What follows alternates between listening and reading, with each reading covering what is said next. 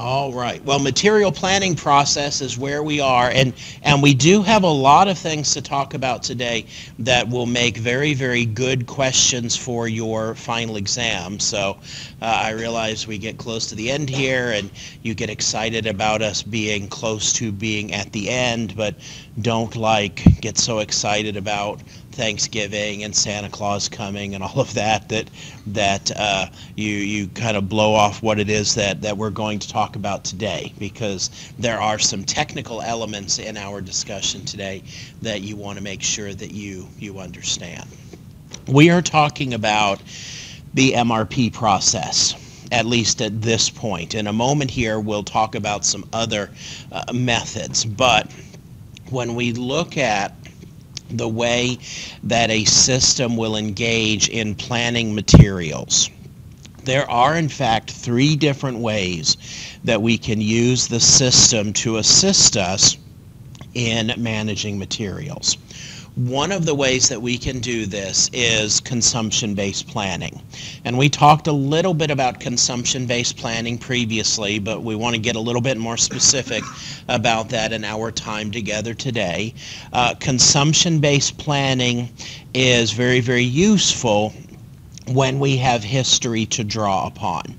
So consumption-based planning is based on historical consumption, and it generally works very, very well for products that are not varied in their demand or in their usage.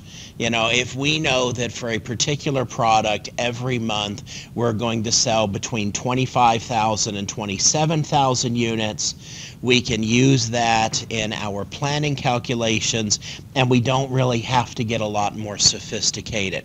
As you will see here in just a moment, consumption-based planning is based on the assessment of three very important things. We have the concept of uh, having a reorder point, we have the concept of safety stock, and we have the concept of replenishment lead time. And it's all very, very logical, I think, as to how this is done, but we'll work through the mechanics of it so that you will understand how the computer goes about doing that calculation. So this is one way that materials can, can be planned. The second way that materials can be planned is through the MRP process and we'll talk about the MRP process and flesh it out in a little bit more detail. We could undoubtedly spend several weeks talking about all of the facets of MRP but there would not be a lot of utility in that. Realize that when a company begins the process of configuring MRP, there are a lot of questions for them to consider as far as how they actually want things to work. And then a third alternative that we have is kind of almost a, a compromise or a hybrid solution that has elements of both consumption-based planning and materials requirement planning, and it's called Master Production Schedule, or, or MPS. And so we will talk about each of those three things add to our discussion a couple of final topics, and, and then we'll be done for the semester. But being able to differentiate among these three and understanding the calculations is definitely something we want to make sure that, that we have nailed down. This diagram from your textbook is, is really, if you understand this diagram, you understand um, the idea behind consumption-based planning. Perhaps the one thing that is unfortunate about this diagram is that your textbook is not in color, so it's often hard to figure out exactly what's going on here. So uh, let's see if my uh, device will cooperate here and let me turn my pen different colors, and we will uh, try and solve the issue of your uh, monochromatic textbook. And so I'm going to turn to a well, light blue too much coordinates with the colors that are already there. So let me try red. Okay, this line right here that I am tracing along is often referred to as a as a sawtooth line. And you can imagine if this continued on into the into the future, you see this diagonal line, vertical line, diagonal line, vertical line, diagonal line, vertical line.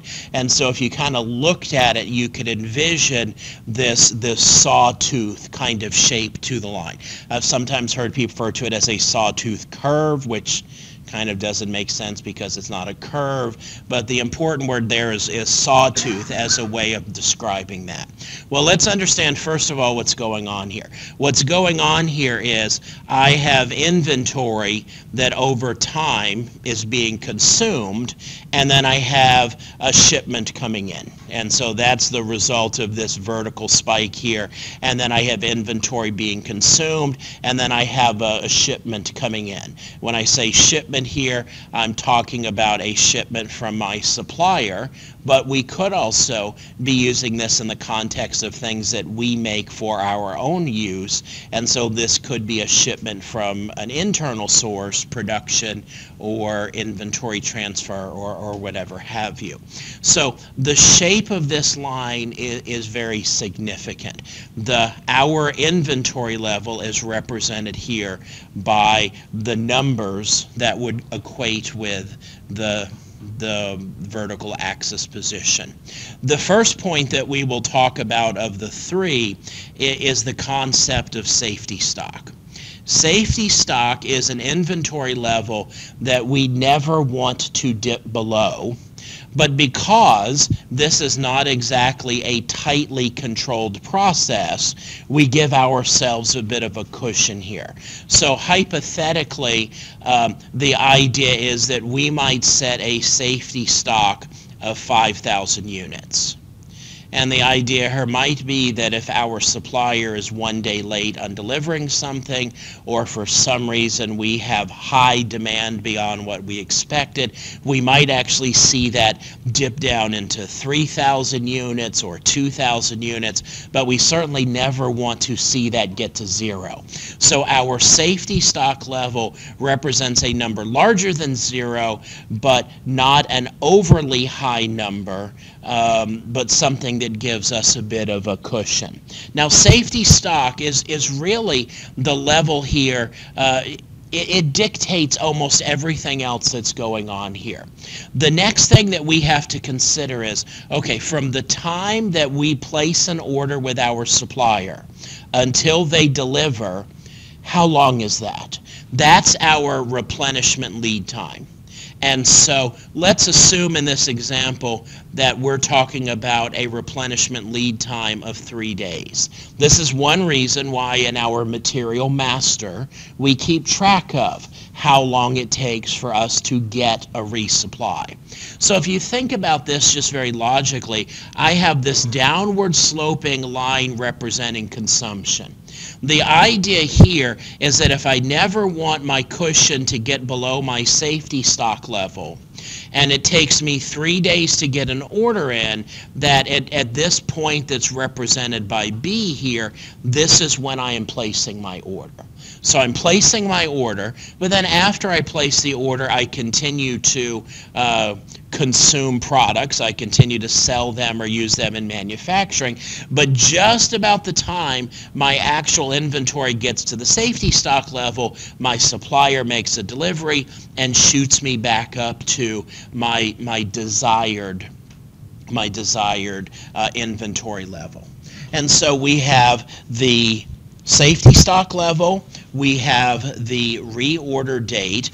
This is called reorder date here. Notice over here it's called reorder point. Uh, you know, same concept, just terms for this. And obviously the question here is going to be, uh, okay, how much do I, I order? And so this is based on the overall slope of the line and how many units I, I would like to have as my overall quantity. So let's just say hypothetically that I, I want to bring my inventory level each time back up to 25,000 units. And so we get here to the reorder point date, and at this point we have, um, you know, I don't know, uh, 9,000 units in stock. So we would place an order for how many units would we place an order for? We would place an order here for 20,000 units because we would say, okay, we need to get this gap back up here from our safety stock level up to our desired replenishment point. Now, what we would, of course, be doing over time is, is using the system to help us keep track of the slope of this line.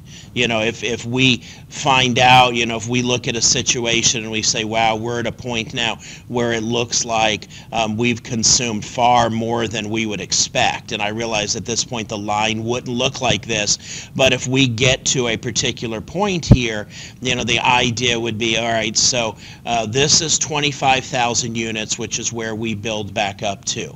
Let's assume, to do our math here, that we are consuming um, I want to make the numbers here kind of nice here. We're consuming five, that, that's, that's too high a number. Let, let me put some different numbers here. Let's make this 50,000 units and we are consuming, the slope of this line is we are, we are using 5,000 units a day. Okay? Now, you, you can just kind of work through this logically without me giving you a formula at what inventory level do I need to place an order? Okay, I have a vote for 20,000. Before we explain that, does anybody have a different number they would like to suggest? All right, the key is we said the lead time here is going to be three days. Okay, so at whatever point I place the order, we're going to have three more days of consumption after that. So if you think about it, here I have 5,000 units. If I back up three days, one day I would add 5,000 units to this. I would have, you know, this day right here would be me having 10,000 units. I back up another day, this is me having 15,000 units. I back up another day, and this is me having 20,000 units. And so at, at this point here, let me get rid of this over here. So when I get to 20,000 units, if I place my order, then I can go my next three days, know that my safety stock is going to protect me, and then the order is going to come back in and bring me up to my replenishment point. Did you say 20,000 or 25,000? Okay, so 20,000, which is what looks like to me to be the correct answer here. All right. Now, the nice thing about this is I tell the computer my replenishment lead time, or more particularly, I, I, let the computer keep track of that in regards to my relationship with various suppliers. I specify a safety stock.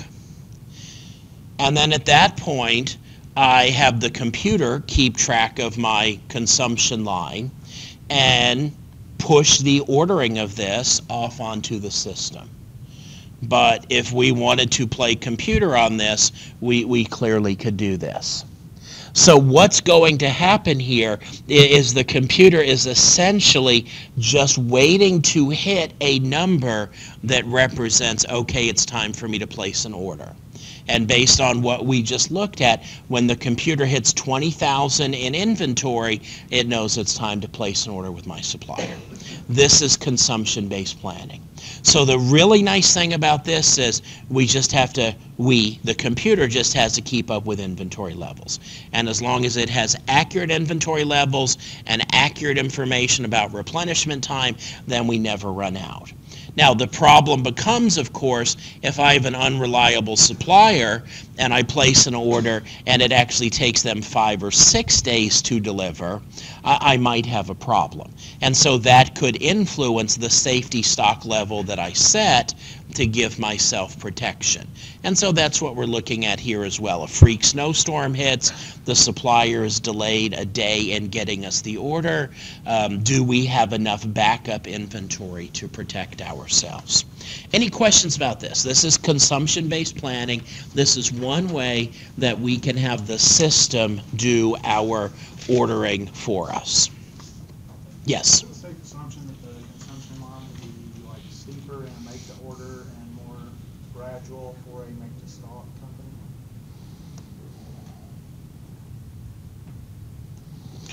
I think it would really depend upon the materials as opposed to the strategy, but I'm kind of just thinking through this for the first time.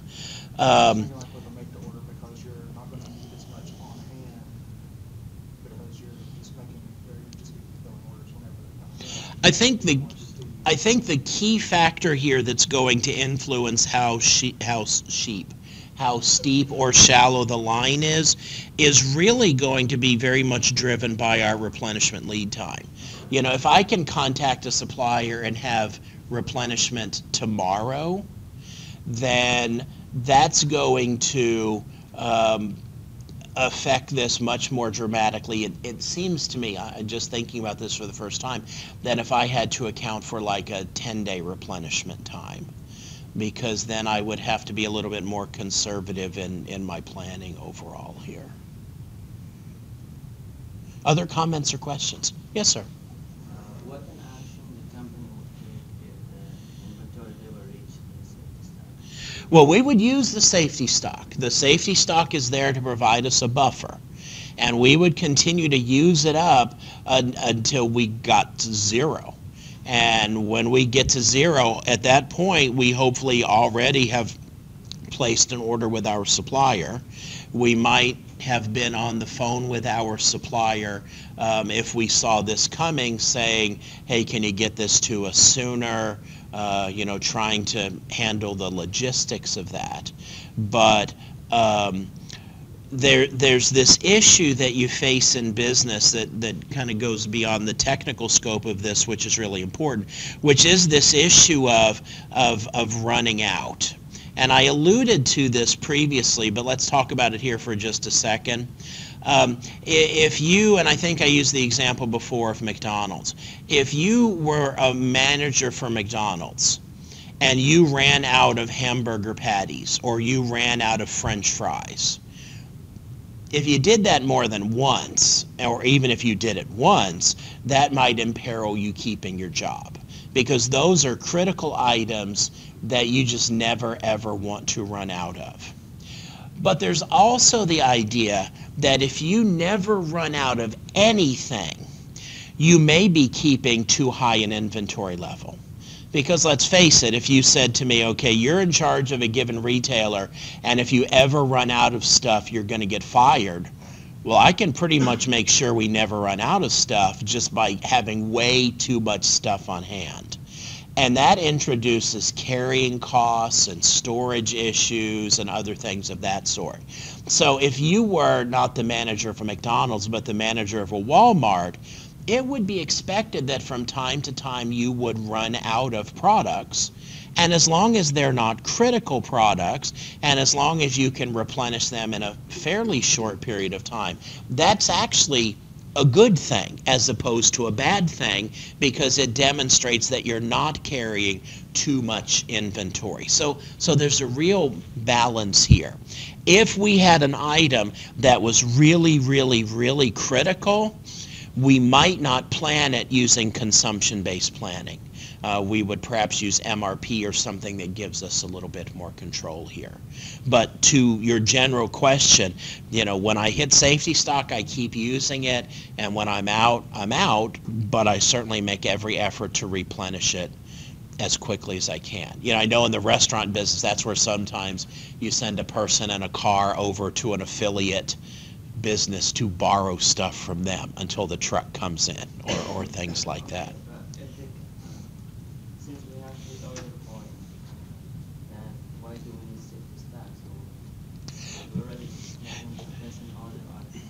The reason why we need that is because we have imperfect ability to predict the future.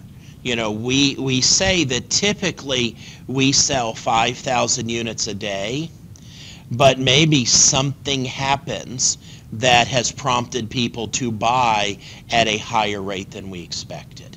Um, maybe the item in question here is umbrellas, and we've had an unusually wet week where it's rained a lot, and so more people have brought have bought umbrellas than typically. So because we don't know exactly how this, it's not like, you know, we sell umbrellas and want the 5,000 umbrellas sold in a given day. We say, nope, nobody else can buy umbrellas. You know, we keep selling them. And so it could be that the next day we sell 6,000 and the day after that we sell 7,000. And so we're going to have to dip into our safety stock. It kind of gives us that predict, that protection. But it's all about we can't perfectly predict the future, so safety stock gives us that protection there. Make sense? Okay. Was there a somebody over here had like a hand up or something I thought I saw. Okay, I kind of still. Okay, yeah. Um, because you said like in real business, you go borrow. Like at work, we are almost out of something, you go, you go borrow it from another store. Would you have to do something special within the system to account for that, or would it just kind of be a, how we do it, where we just give it back as soon as we get it? That I mean, th- this this becomes a distinction between what kind of business we're talking about and how formal things are. You know, if it's a Pal's and we're talking about we're about to run out of American cheese and so we go and borrow a sleeve of cheese from a neighbor restaurant. Sometimes you even do it with like a restaurant that's not an affiliate of your same company, just you know people that work there. Um, and and so a lot of times you do that informally. You know, if we're a chemical company and we're talking about needing a tanker of crude oil, then probably we need to be a little bit more formal about that. You know, it's I think it, it's hard to generalize. It probably depends on whether we're talking about twenty dollars worth of stuff or ten thousand dollars worth of stuff. Other questions or comments? Um, Pertaining to Sawtooth curve, Mm-hmm. if you operate on the assumption that over time your business should grow in size, then it wouldn't start up that curve right? I guess, where we get that curve from. Yeah, I mean, it tends to, it looks like lines, but yeah, I mean, a line and a curve or, you know, a cur, a line is kind of a curve, but it's a curve with no curve to it, you know, so. I guess that makes sense. We'll go with it, all right. All right, now, next thing. So this was consumption-based planning. Now we get into the other alternatives that we have. And some of this seems kind of tricky and can motivate questions that might seem kind of tricky. But if you take it down to its most elemental level and just think about it logically, it, should actually be something that's that's pretty straightforward. We're going to talk about independent and dependent demand. And we're talking about this in the context of materials, so we're talking about independent and dependent demand for materials. Independent demand. Independent demand comes from our customers. So independent demand is externally derived. And this goes back to our example that we've been working through here. We sell 5,000, I don't know if we said what products we were representing on the last picture we were looking at, but we sell 5,000 coats a day, we sell 10,000 hamburgers a day. What we're talking about in every one of those situations is customers are coming to our establishment and, and making a purchase. That is independent demand. Independent demand is a critical metric for us in regards to finished goods and trading goods. Why? Those are the things that we actually sell to customers. If you think about it, we don't sell raw materials, we don't sell semi-finished goods, at least not to end customers. And so independent demand comes to us from our customers and is, is focused on finished goods and, and trading goods. This is calculated one of two different ways. It's calculated based on actual sales, or it's calculated based on forecasted sales. Now, what determines which of these two numbers I use, or which of these two techniques I used? Actual sales or forecasted sales? What's the determining factor here? What's that?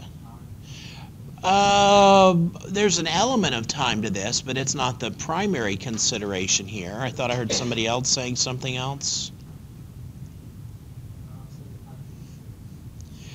Actual sales is, well, that's the question though. It's calculated based on actual sales.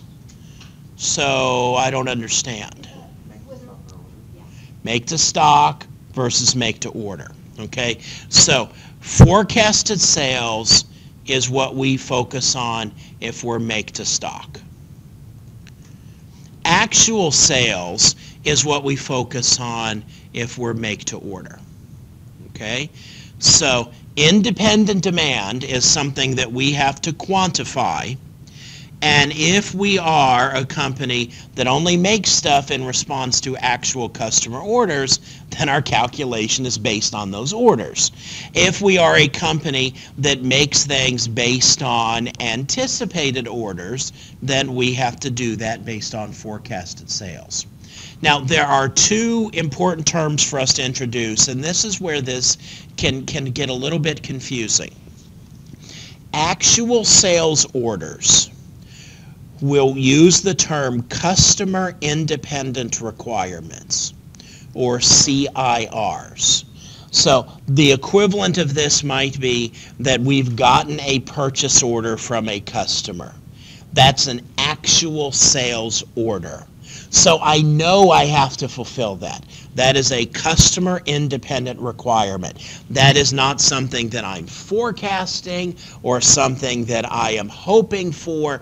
That's an order that I actually have in hand. That is a confirmed sale. That is a customer independent requirement. There are also times when I try to calculate the demand or forecast the demand predict the demand, whatever term you want to use, those are planned independent requirements. Now, of course, I hope that those planned independent requirements will be accurate and will actually turn into customer orders. But of course, there's an element here of, of forecasting that's going to go into this. So we're going to continue fleshing this out further. But when we talk about CIRs, customer independent requirements, those are actual orders that I have from customers that I have not yet fulfilled. And so I have to incorporate them into my planning.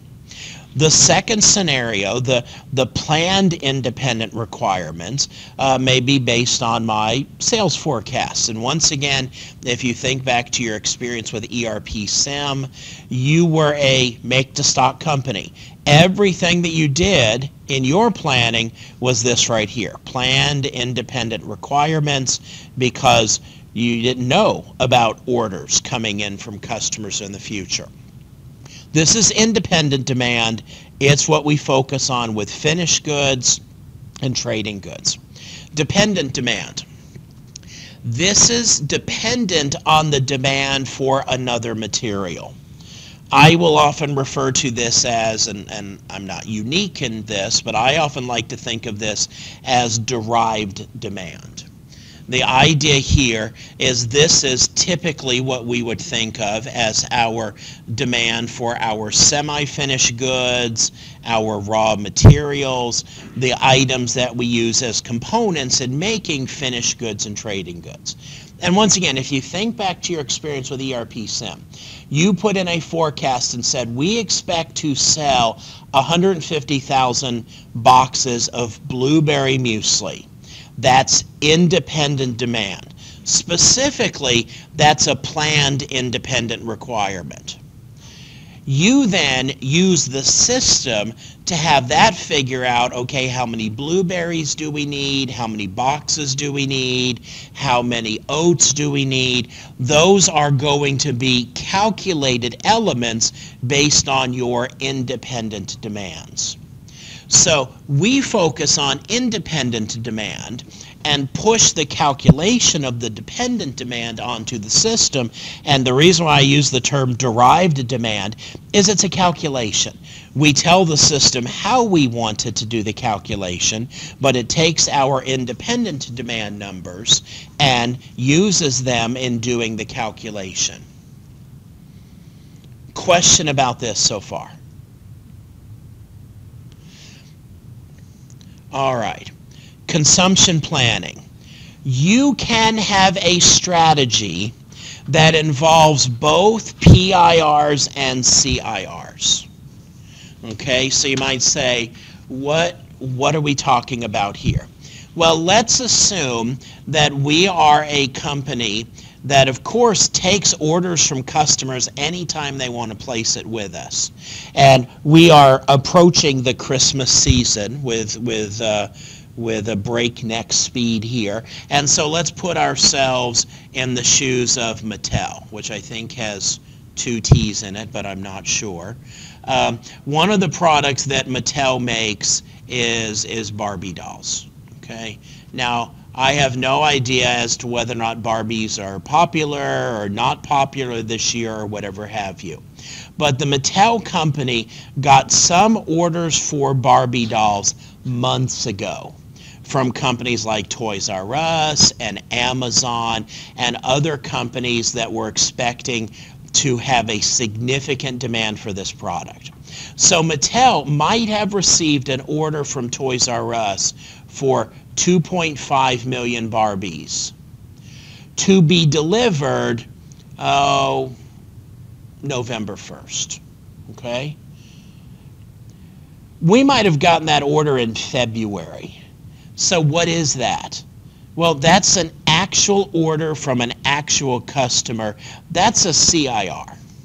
So even if we consider ourselves normally to be a make-to-stock company, we're going to factor this into our planning, that we have this order. But of course, we're also going to get orders from smaller companies that aren't going to give us months and months of lead time. So we still do some sales forecasting. So you can very easily envision a situation where we think about, okay, here's all the orders we actually have. Now let's think about orders that we expect to get. And so we have the customer independent requirements and the plan independent requirements that are both part of our planning process. So here's the rule that sounds really tricky, but I think when you think about the sequence here becomes very, very logical.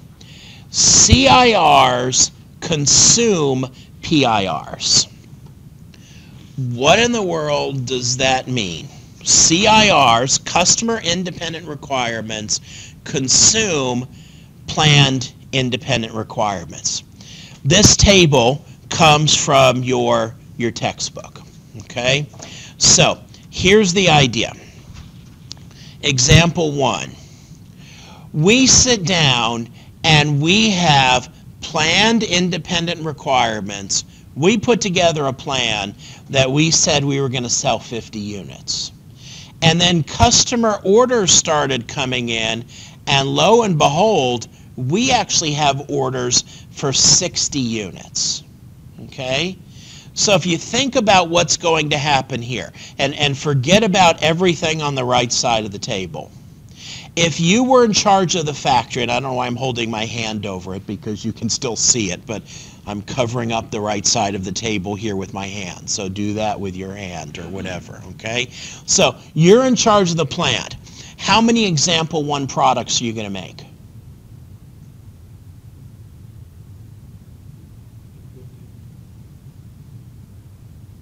Let's go through the scenario again because I don't think the, the answer should be that hard to figure out. I planned to sell 50. I look in my inbox. I have orders sitting there for 60. How many are you going to make? 60, right? You know, I, I, thought I only needed to make 50, but I was wrong. I have orders for 60. So I make 60. Yes. Time horizon is kind of however I do planning in my company. So that can be a day, a month, it, whatever would be relevant in the way we, we make our decisions here.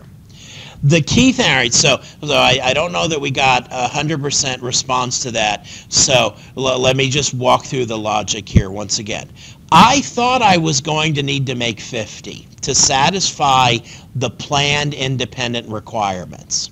But I look at the actual orders I have from customers, and I have orders for 60. So how many do I really need to make? My plan was wrong. I, I need to make 60. So I make 60, and all 60 of those units are going to be used to fulfill these customer orders. And I don't have any extra units at this point left for anything that wasn't an actual customer order. Scenario two, I expect to need 50 units. I'm making a plan, and my plan says that I, I, I expect orders for 50. I have orders in hand, firm orders as of right now from customers for 40 units. The whole point of this that CIRs consume PIRs is that I don't add these two numbers together and say I need to make 90. What I do is I look at the CIR number. And if it's smaller, I say, okay, I thought I was going to need 50. I have firm orders for 40. Life is good. I'll make 50. I'll use 40 of those to confirm the orders I have on hand, and then I have 10 left over for other orders that are going to come in. In this, in example one situation, I look at this and I say, you know, my plan wasn't sufficient.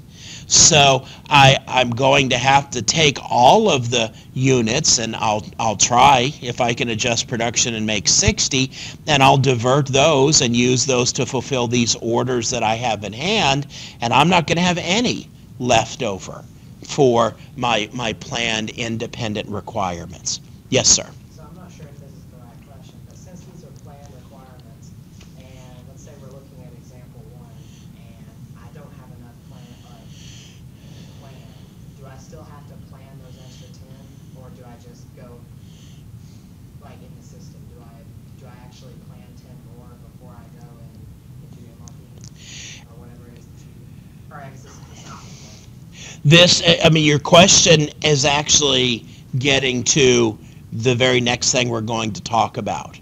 Because, and when I talked through this a moment ago, I said, well, I had planned orders for 50, but my actual orders are 60, so I need to make 60. That's what I just said. But maybe I don't have the ability to do that. You know, maybe I've already told everybody what to do, and our manufacturing is planned out for the next however long.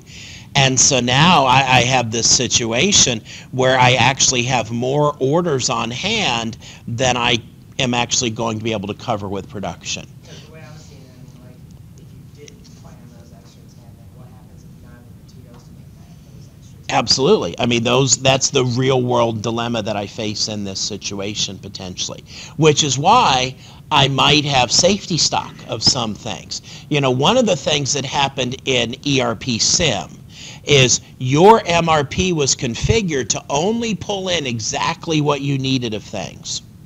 We can incorporate the concept of safety stock in that as well and say when you pull stuff in, I'll also pull in a buffer and bring in extra stuff in case I need to make a last minute change. You know, that would have been nice probably for some of you to have that in the way things worked in the context of your team.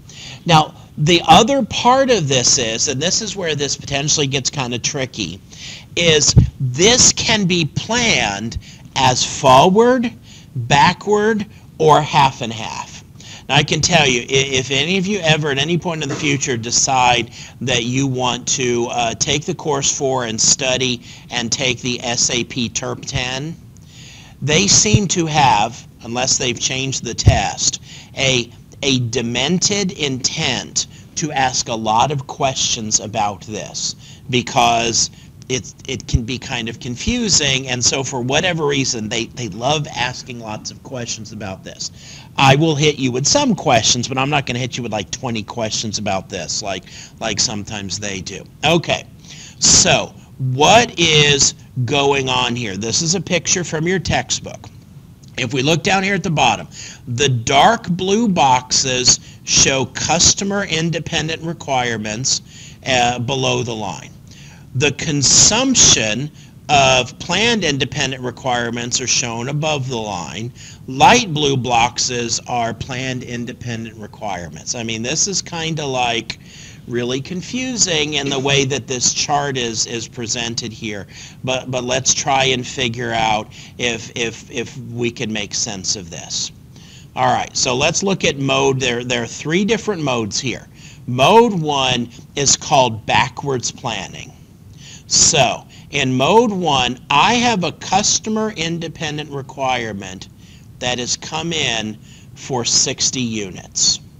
And I have to, let's assume, make 60 units to fulfill those requirements.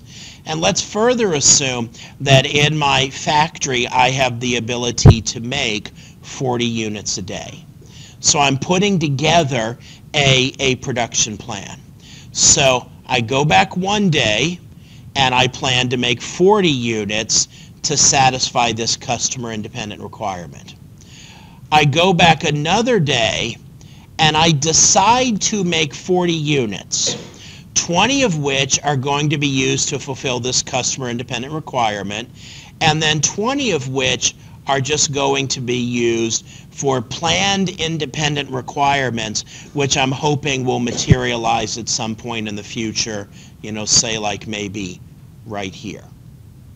But the idea here is that when I ask the system to assess this, what the system's going to do is it's going to look backwards. And so what it might have actually seen is that let's just say this is day one, day two, day three, and so on. The system, I might have put into the system that on day one, I have planned independent requirements. I, am going to make 40. And then on day two, I, I have planned independent requirements, and I'm going to make another 40. And then it got this order in from the customer for 60 units. And it said, okay, am I going to be able to satisfy that? And it said, sure, I can take these 40 units and I can put it towards this. And I can take 20 of these and put it towards this. And I'm still going to have 20 units left over. That's what this is showing. And the whole idea here is that when I do backwards planning, I look at this going back in time to try and assess whether I'm going to be able to fulfill this order. Questions? Yes, sir. Is this where, like, when we were doing uh, ERP sim, where we could potentially start making two different products in the same day? Is this related to that kind of? This is the same product here, so not not really. Um, yeah, no, I, I don't think it's related to that really. There were other que- yes, sir. With the, with the backward consumption, do we, is it making the, making the material for the customer putting it on a, on a- Okay, so that's a good question. And, and I, I started here, my number one, two, three, four, and so on. Uh, let's assume there's actually day zero and negative one and negative two and negative three. Okay, we might be here on day negative three. Okay, and so it knows that it has to ship this order out to this customer. It looks like we'll assume here on, you know, the end of day two. So what this what this relates to is in planning also is the concept we talked about before with available to promise. You know, can I promise this customer that they're going to get 60 units? And I can say, yeah, I can get them 60 units because I can make 40 of them on day two, and then I can take 40 or 20 of them from day one, and I can promise those units to this customer. So it's just going to work backwards. Where I am here, you know, we could be on day zero, we could be on day one, we could be on day negative three, but we, we couldn't be, you know, somewhere to the right of day two in this scenario. yes. Um, is this just for planning purposes, or does this actually work with a life system kind of costing? Uh, it may have a relationship with costing, but we are totally focused on planning. Okay, so that's scenario one. Scenario, and, and the naming here is kind of funny. We have mode one and we have mode three. What is mode three? Mode three is forward consumption. Okay, so let's stick with our same days here that I have at the top. I, I now have this order that came in from the customer for 60 units. And now I say to myself, okay, I don't have any historic inventory to give them. But what I can do is on day three, I can make 40 units. And on day four, I'm going to make 40 units as well, and I'm going to allocate 20 of them to go to this customer's order, and then these other 20, those are just going to be planned independent requirements that I'm going to hope to sell to another customer in the future. So in this scenario, um, instead of looking at this backwards looking, I look at fulfilling customer orders out of future production. So here, the focus is on past production, or, or meaning production that happens before the point in time where I have the customer independent requirement.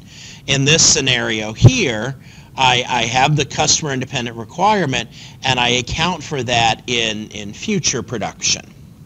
This is mode three, but more important than that, it's, it's forward consumption planning. Mode two and four, and it's called mode two slash four. Mode two and four is backward and forward consumption planning. And so here's what the system's going to do.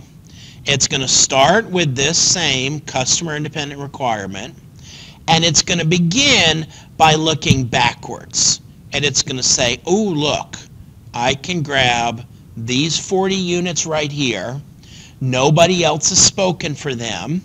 And so I'm going to count those towards my customer independent requirement and then it discovers that there's nothing else left moving backwards that it can grab a hold of because everything else is already allocated or sold to other customers. So after it grabs anything that's available in the past, now it looks moving forward and says, okay, I'm also going to grab these right here. Now let me try and give you a scenario that would make sense in the context of ERP SIM you currently have on hand 25,000 units of blueberry muesli. A customer comes to you with an order for 45,000. Now, you don't actually ship it out until you can fulfill their entire order. But what you might say to yourself is, okay, I need to fulfill that order for 45,000 units. I'll take the 25,000 I already have and put it towards that. So I need to make 20,000 more units. And once I make 20,000 more units, I can I can ship this out. So you're taking inventory you already have that you did that was a planned independent requirement. It's just left over because nobody else already bought it and then you're going to use that towards the customer independent requirement. And then moving forward, you're going to account for this order that you have to fulfill in your forward-looking production plan. What all of this illustrates, though, is this idea that customer independent requirements consume planned independent requirements. You know, I made, in my example, I made these 25,000 units here based on a forecast. That was a planned independent requirement. But I got a customer order, so I'm going to give that customer those units. That, that's why they're there. So my customer independent requirement is going to consume my planned independent requirement, and then I'm going to have to account for the difference by, in this case, future production runs.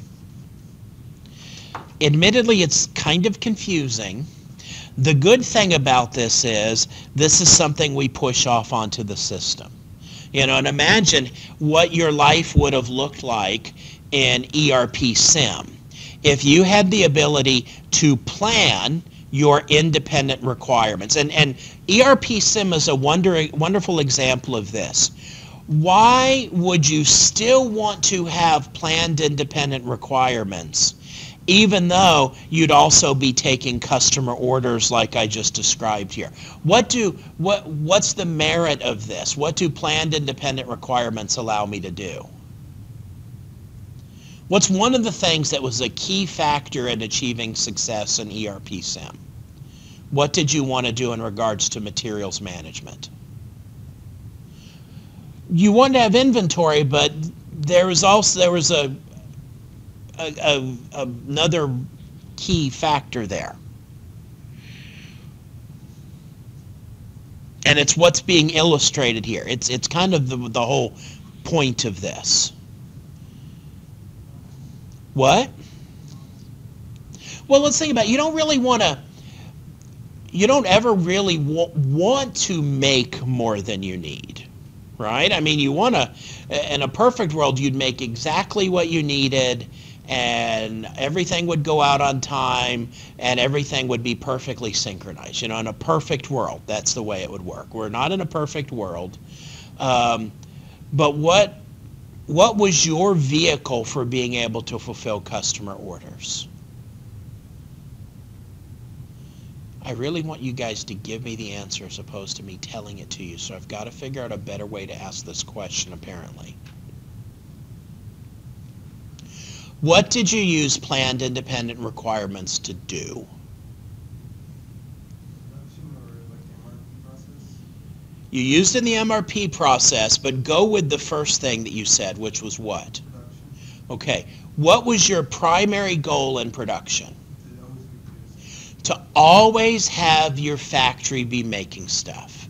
We never want to say, oh, we don't have any customer orders. Let's just all go out back and play basketball. You don't want your employees doing that. You always want your people making stuff.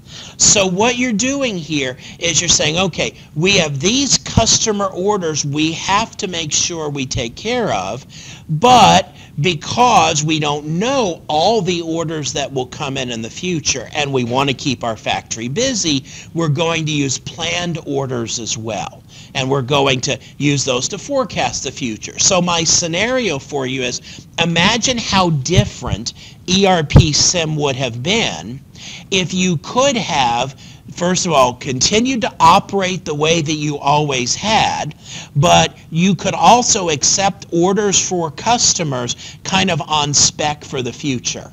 And you could have an order placed with your company for 45,000 boxes of blueberry muesli, even though you didn't have that on hand when you made the sale, but you were told, okay, you have to have this on hand by quarter three, day 10. You know, imagine how that would have played out then as you were wanting to keep your factory busy. You were fulfilling a lot of orders, but you also now had this list of things that you had to fulfill in the future based on orders that were placed by companies. Okay, that's what a real world scenario would look like because we have orders coming in that we have to fulfill in the future, but we don't want to just make things for that purpose. We also want to use our additional production capability to do to do other things. Okay? Questions? Yes, sir. So does the system then take care of, it's automatically setting the material to, material status like restricted? Absolutely. Yeah, that's what's going to happen here. And, and that's a good point. It's going to go out and it's going to lock in reservations for things. And that's why, you know, and, and that's why it's very, very critical that everybody in your organization uh, is on board with using the system the way they're supposed to. You know, the hypothetical scenario is there's there's 10 Malibu Barbies sitting over there in the corner that we have an order for a customer for and he just hasn't picked it up yet. And so that would be kind of like the system placing a reservation on it. We have to honor that reservation and not when somebody comes in and says, ooh, I want those Malibu Barbies, we sell it to them and, and now we're unable to fulfill that order. You know, so you actually might have inventory on hand, but it's all it's all reserved. And so you have to use that for those reservations and and not for other things that that might come up I I might have shared this with you previously, but it's it's a good point to reiterate this as well. In one of the use cases related to SAP HANA, SAP illustrates the idea of you have a reservation for a product from like a marginal customer, and you might want to undo that reservation and give those goods to a really, really good customer if they present themselves to you, which is kind of a really different way of looking at things than, than you're typically encouraged to do. But it is perhaps a real world uh, use case. All right, so let's forge ahead and, you know, look back through this in your notes, read about it in your textbook or such, if there's still elements of this that you're fuzzy on, but, but do make sure you, you understand this uh, moving forward. MRP versus MPS. Okay, so let's, let's dig into a few more things here. MRP, Materials Requirement Planning, this is what you did in ERP Sim. Okay, so you have experience with this what MRP does is it derives the dependent requirements for materials based on the independent requirements. So you put in your sales forecast and it does what is typically called BOM explosion, which uh, I often joke about, not a term you want to use around airports or TSA personnel in, in general, but a key element in MRP is, is bill of material explosion. And what MRP is going to do is it's going to iterate through all of the bills of material referenced in, in planning. And so in a real world organization, this could take an extensive period of time. Remember with ERP Sim when you ran MRP, you would like hit the button and a screen would pop up and say confirm all of your settings and then you'd hit enter again and a dialog box would pop up and say are you really sure you want to do this and you had to hit enter a third time before it actually did it. That's because this can take a really really long period of time and, and when I when I say a really long period of time this is something that a lot of companies will run overnight it because the MRP run will take seven or eight hours. And I have heard of in some companies it taking days for an MRP run to actually happen. It just depends on how many products we have and how much has to be calculated. But the key thing that's going to happen with MRP is it's going to iterate through everything. It's going to say, all right, you have an independent requirement for 100,000 units. That means you need 80,000 of this and you need 70,000 of this. And it's going to go through and then it's going to say, okay, for you to have 80,000 of this, it's going to explode another bill of material. And if you think about it like a tree, it's going to keep exploding bills of material until it reaches the, the end of the tree and, and make sure that everything is totally accounted for. That's what MRP does. The next one is going to strike you as odd, I think. MPS, Master Production Scheduling. Master Production Scheduling is a different take on this. And what I started to draw up here is this idea that you say you need 100,000 units, well, that means that you actually need these components. And this item right here also has a bill of material, and it has three things in it. And then this item right here also has a bill of material. So this tree could be very, very, very deep, just depending upon the items that we're actually planning here. MRP is going to go through this entire tree, which is why this takes a really long time. Master production scheduling, the difference is this. It is only going to go down one level. So it's going to take your independent requirement and it's going to explode the bill of material for that item and figure out this need right here. And then it's done. Now you might say, hold on a second, um, what about all the other stuff below it on the tree? Well, first of all, why would we only explode one level instead of traversing the whole tree? When you reach the node, like, like say you're at the root and you reach the node, the, the child, it's gonna have everything that you need already. I mean, it's already a finished thing. So Okay. really the child to the. Okay, so that could be the case. Okay, uh, but let's assume we have a really deep tree, like I've illustrated here. Why would we only explode one level? And I told you why we might do this in my explanation of MRP. What's the trade-off? What does this save us? Time. Okay? An MRP run is very computationally intense. So what we're going to do here is we're not going to explode, explode, explode, explode, and traverse our way down the whole tree. We're going to only explode the first level of the items in the bill of material. Now, at that point, you might be saying, okay, so what about all of the stuff that I would have to account for that is down here at the bottom of the tree? So, let's see if you can figure this out. Where is this stuff going to come from?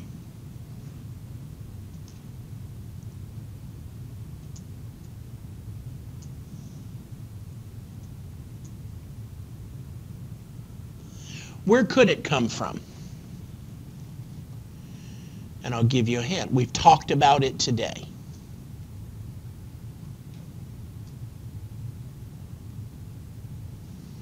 Well, if you have like a safe stock, uh, a safety stock, uh, maybe from that. Okay, this could all be handled through consumption-based planning. And in fact, that's a typical way this is going to happen. Okay? So what we're going to do is our master production schedule, we're going to list all the stuff that, that we need to make. And we're going to tell the system to go through and look at critical finished goods and look at those items and explode one level of the bill of material and create a list of everything that we need. Okay? Now, there's other stuff that we might need that would be things that would be further down the tree if we kept exploding bills of material, but we're not going to worry about those because one way we could handle them is we just keep all that stuff on stock based on based on consumption-based planning. It would be kind of like, and, and some of this breaks down with um, with um, ERP sim. But let's assume that there are things that you actually needed to make your, your muesli that um, you never had to worry about. Like you have to glue the boxes shut. So there needs to be glue.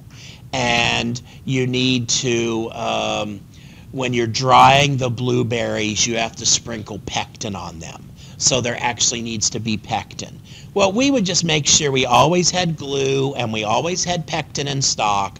And so MRP didn't even consider that because we always keep that stuff on hand. And so we just use it as we need it. And when we're running low, we reorder it. So we tell the system, don't bother planning that stuff. Just focus on getting me enough blueberries and strawberries and wheat and oats. And then the other stuff, don't worry about. You know, imagine you ran a bicycle shop. You would order handlebars and seats and stuff like that. And, and you would say, okay, next month I need to order 12 seats, and next month I need 22 handlebars. And you'd be very particular about that. But nuts and bolts, you just got a ton of nuts and bolts of all different sizes and types. And when you're running low of a particular kind of bolt, you order more. But it's not like you say, okay, next month I'm going to need 22 bolts. You just buy bolts and have them on hand and use them as you need them. That's what we do with master production scheduling.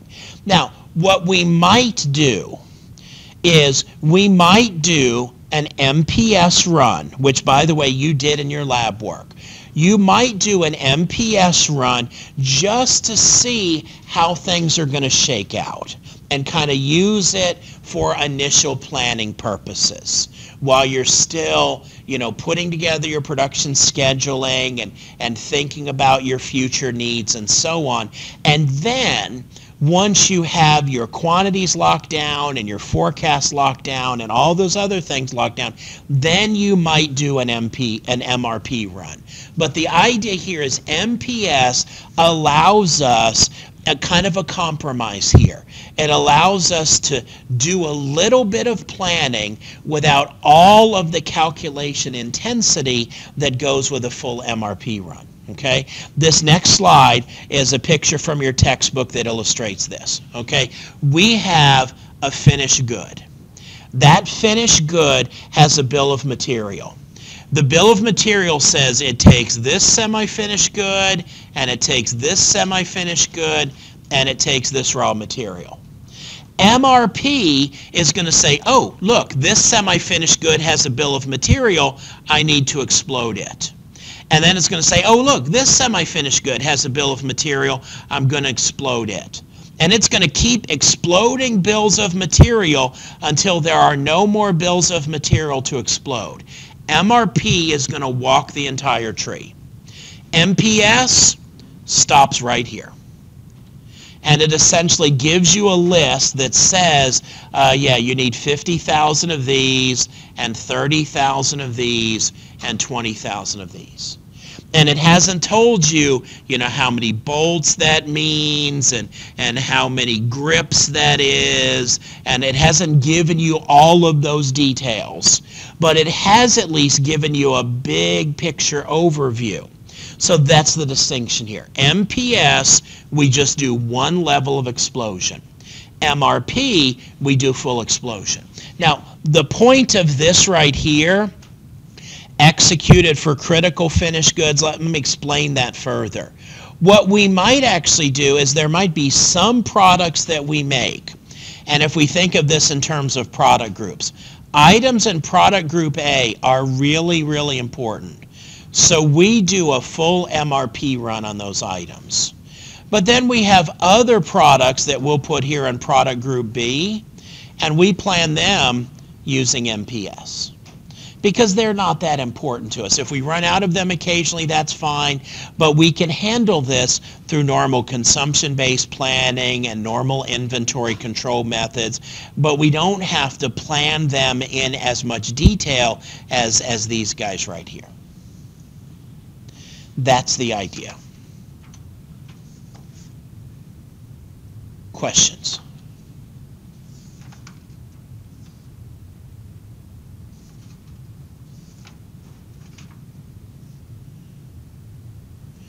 We are getting close to the end. I just want to make sure we have enough time here.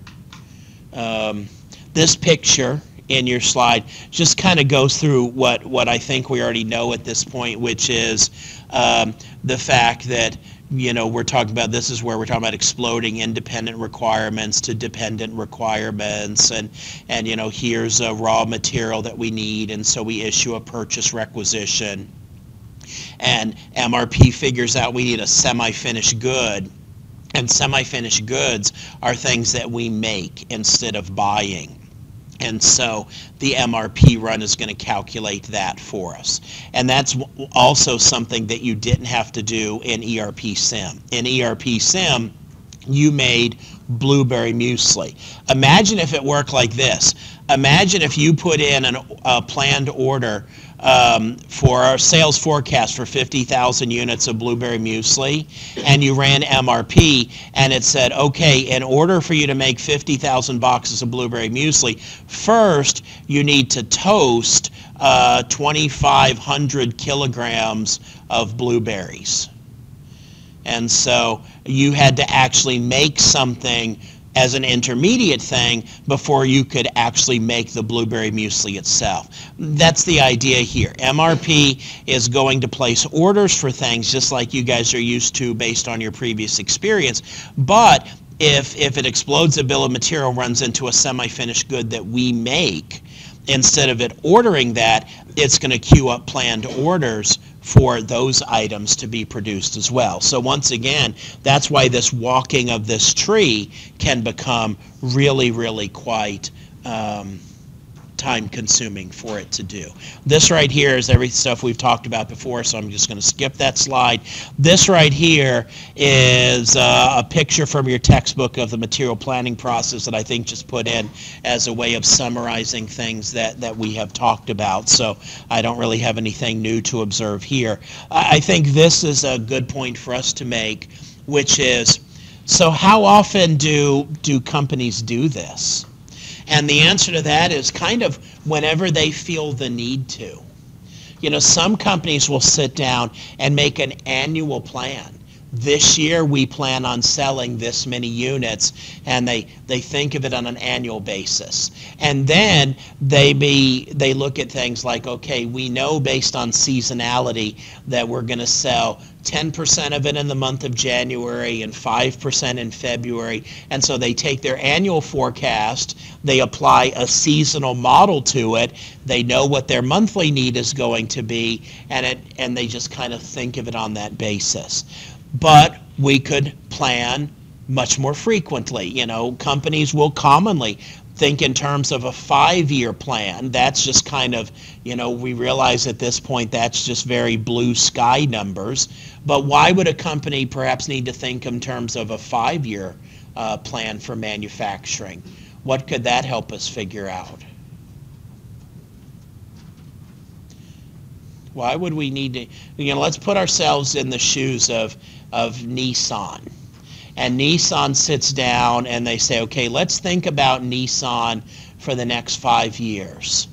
And we talk about what we think the future is going to be like. You know, people won't have flying cars yet. But if you really were, worked at Nissan and somebody said to you, talk to me about cars five years from now, what would be something that probably would come up in cars for the future? What's that? Selling. Selling cars. But yeah, what what what are some things going on right now in the car market Better that mileage. better mileage and what's a big thing that's driving that right now? Self-driving, that's going to be a thing, but what's that? Electric. Okay? As time goes by, there's an expectation that more and more hybrid cars and electric cars are going to be out there. So, if you're Nissan, you can't put up a manufacturing plant in like 2 weeks. Okay? So sometimes you have to sit down and think about, okay, over the next five years, we really think that electric cars are going to be more of a thing. We need to build another electric car plant. And where are we going to put it? And so sometimes you think in terms of planning five and 10 years out. But when you do that, you're not talking about specific numbers. You're talking about just kind of general trends and general numbers. On a yearly basis, you could put together decent numbers, but you might need to revisit it periodically, like unexpected economic situations occur. The price of gas shoots to $20 a gallon. Well, now all of a sudden, more people are interested in electronic and electric cars than they were previously. And so, anytime things like that happen, now we need to sit down and, and we need to revisit all of this. And the great thing about this is, is we can push this onto the computer, and we can have lots of different versions of the plan. You know, we could have a version of, you know, we could essentially sit down and say, this is the way we think 2016 is going to look. And, and here's that plan. And we'll call that Plan A. But then we also have Plan B and Plan C and Plan D, which are other plans that represent other realities. You know, Plan A is the way we think things are going to be. Let's stick with our Nissan example. Plan B is what life is going to look like if gas prices go up by 25% or more. Plan C is what's going to happen if all of a sudden, I don't know what would be something that would happen dramatically that would affect Nissan. Um, you know, self-driving cars become like a thing and everybody wants a self-driving car okay well that's what plan c is going you know we can have different versions of these plans that we think through in advance and the, the virtue of this is as things happen, we can say, oh, look, price of gas is going up. Uh, plan B is becoming much more relevant for us now. Let's look back and see if we need to make that our primary plant in, instead. So what companies do is they, they create a sales plan. And, and this is something that you guys did kind of without realizing you were doing it in, in ERP SIM. When you put in sales forecast, you went into a grid that looks similar to what you're seeing here on the screen, and you just put numbers in one column. Well, the reason why there were all those columns there is because what a company will do is they'll put numbers in all of those columns because every one of those columns represents a different month. So you could say in January we expect to sell 25,000 units. In February we expect to sell 50,000 units and so on. You could have populated that entire thing. Now the reason why we don't do that in ERP Sim is you know, you play multiple rounds that all occur in the month of October. And the entire semester really just spans two months because of our compressed time frame. And so it, it doesn't work. That's why we just put all of our numbers in one column. But a real company might load up an entire year's worth of forecasts into this table, save it, and then run MRP repeatedly. And you might have remembered that when you ran MRP, particularly if you put all your numbers in the first column, as you sold stuff, this number went down. That was customer independent requirements consuming planned independent requirements, and, and you were seeing that play out in, in that fashion here. So this is something that you've done. You know, you created a sales plan, and you use that to help uh, create your production plan, and, and hopefully you went back periodically and evaluated the feasibility of things, and, and then you made different decisions. The big idea is that what companies do is of this you work backwards. You know, we need to have something on such and such a date. And so in order to have that, you know, we've got to think about, okay, that's when the finished good has to be done. It takes us a week to make the finished good. And so we back up a week and that finished good has raw materials and semi-finished goods in it. Raw materials I order from a supplier, but I've got to make the semi-finished good. And so that takes me seven days. So I back that up. And this is where, once again, we use the system to just help us make sure that we hit all of our milestones to to accomplish these things. We are about out of time. Let's make this our last our last well, we need to do two more slides and then I feel like we've covered everything we need to. This guy right here. There are different instructions you can give to the MRP process to tell it how you want it to do its job. What you did in ERP Sim was this guy right here, NEUPL. Regenerative planning. When you ran MRP, you told the system, throw away all previous plans, take our new sales forecast, and do the MRP run based on that. Regenerative planning plans all MRP relevant items from scratch and therefore is very, very time consuming. But you do have other choices here. You could change the processing key to NETPL. NETPL is not going to replan everything.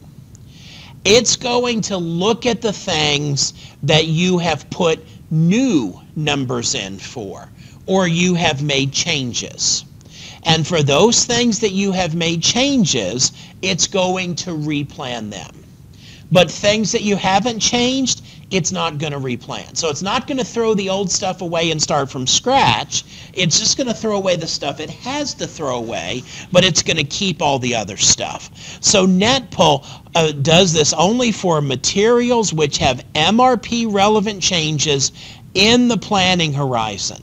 So if you're running it in January, it's going to look at things that have changed for the month of January. And it's not going to worry about anything else. Netch is similar in that it's going to only look at things that have changed, but it's going to look at them not just for the planning horizon, but for all time. So if we change something for a particular product and we only made changes in the month of January, it's going to replan that product for all the months it has data on. So the idea is new pull, you throw everything away and start over.